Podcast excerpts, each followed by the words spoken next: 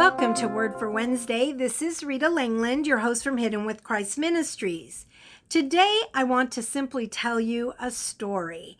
And this story will illustrate how your life speaks to people even when you're not talking.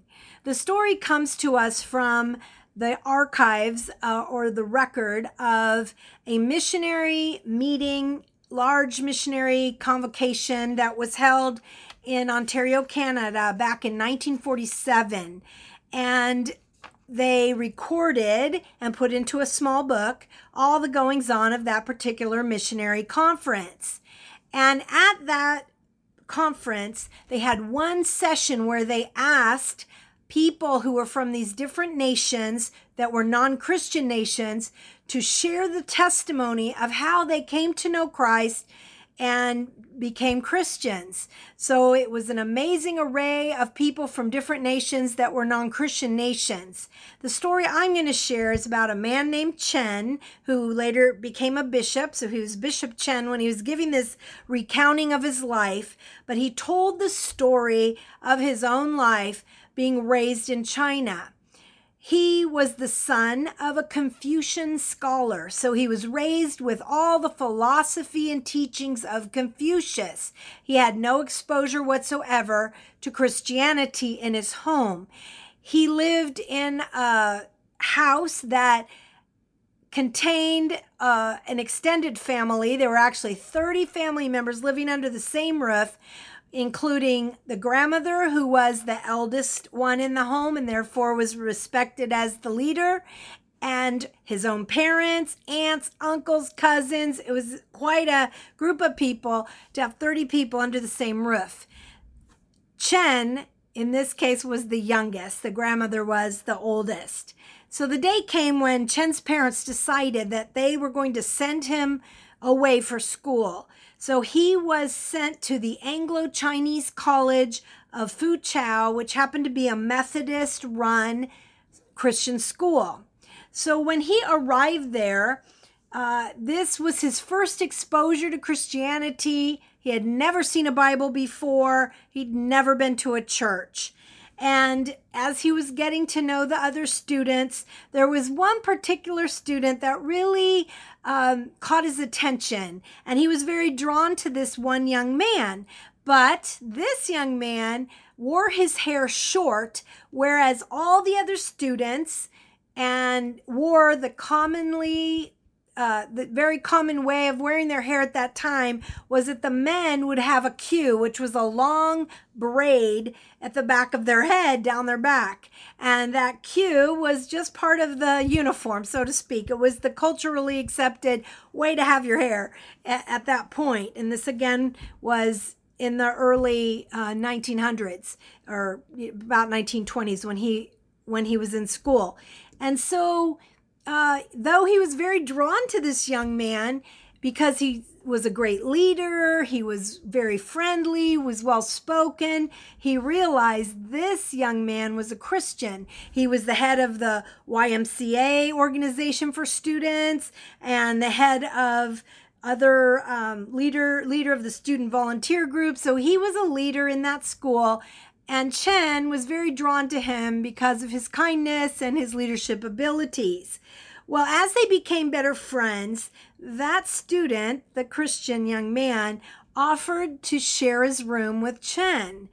But Chen wanted desperately to accept his offer because he had respect for this young man, but it bothered him that he was a Christian and he didn't want anything to do with Christianity. So he made a bargain with the Christian student and said, he would be willing to become his roommate if he promised never to say one word about his faith. The Christian student agreed graciously and kept his word.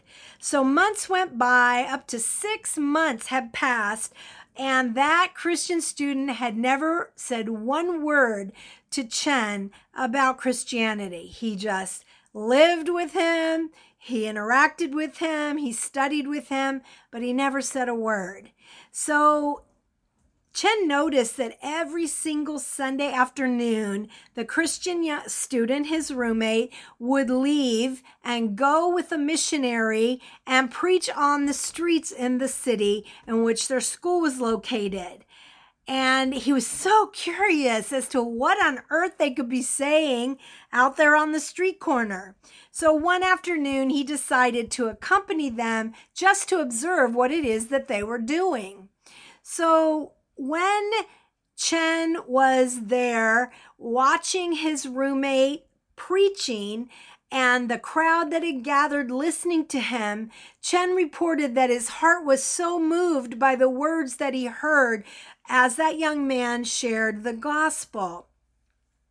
Suddenly, though, an older man that was in the crowd that was listening to the street preachers, including his roommate, began to taunt Chen's roommate and say, Look at this boy. He does not wear the queue. So he has his hair cut short. So he must be uh, acting like a foreigner. He has a foreign religion he's trying to push upon us.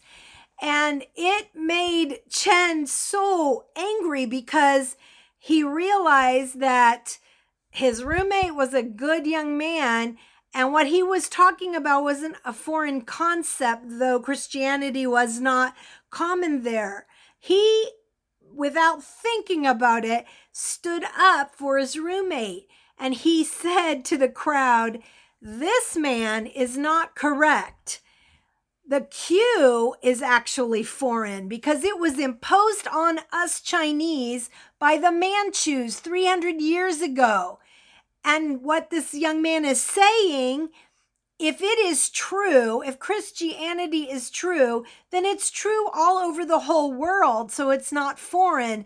Truth can't be foreign.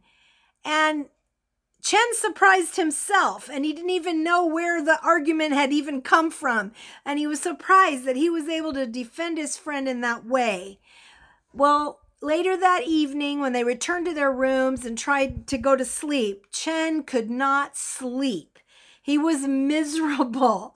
He he had been living with this young man for six months, watching his godly lifestyle, his kindness, his helpfulness, and it had had a pronounced effect upon him. And thoughts of the afternoon uh, flooded his mind, the words that he had heard about salvation and about Christ dying for him and going into eternity without Christ. All these things worked on his mind and he felt absolutely miserable, realizing he was living without Christ. The next morning, when the sun began to pour into his room, it happened to illuminate a picture that his roommate had on the wall, and it was a picture of Christ praying in the Garden of Gethsemane. And all Chen could think of was, he was praying for me. He was praying for sinners. He was praying for me. And so Chen got up and went and knelt near his friend's bed and said to him, My battle is over. And then and there, he gave his heart to Christ, prayed to receive the Lord and to receive forgiveness for his sins. And his heart was made brand new, as the promise of the scripture says when you're in Christ, you're a new creation. The old is gone and the new has come. Well, he went outside and he felt like the, everything looked brand new. And he was a brand new creature in the middle of that scene. Well, after that, he had a situation because his heart was bursting to share with his family what had happened to him and the truth that he had learned about the Bible, the Word of God, about Christ's death on the cross, and the opportunity for new life in Christ. So invited his grandmother to go to church with him, and his grandmother accepted the invitation only because it was her grandson that invited her. She ended up giving her life to Christ, and the two of them teamed up. And he went on to say that his grandmother worked from the top down in the family, and he worked from the bottom up. And as he stood there giving his testimony on that at that missionary conference, he said, Today I can tell you that the majority of my family have become Christians. But he wanted to point out two things from his experience. And he said this He said, First of all, God has various ways of drawing people or speaking to people. And secondly, a little incident in a person's life may serve as a channel through which God speaks to a man. And I want to say to you, Chen's roommate never said a word to him about the Lord, but his life spoke without him ever speaking. What is your life speaking?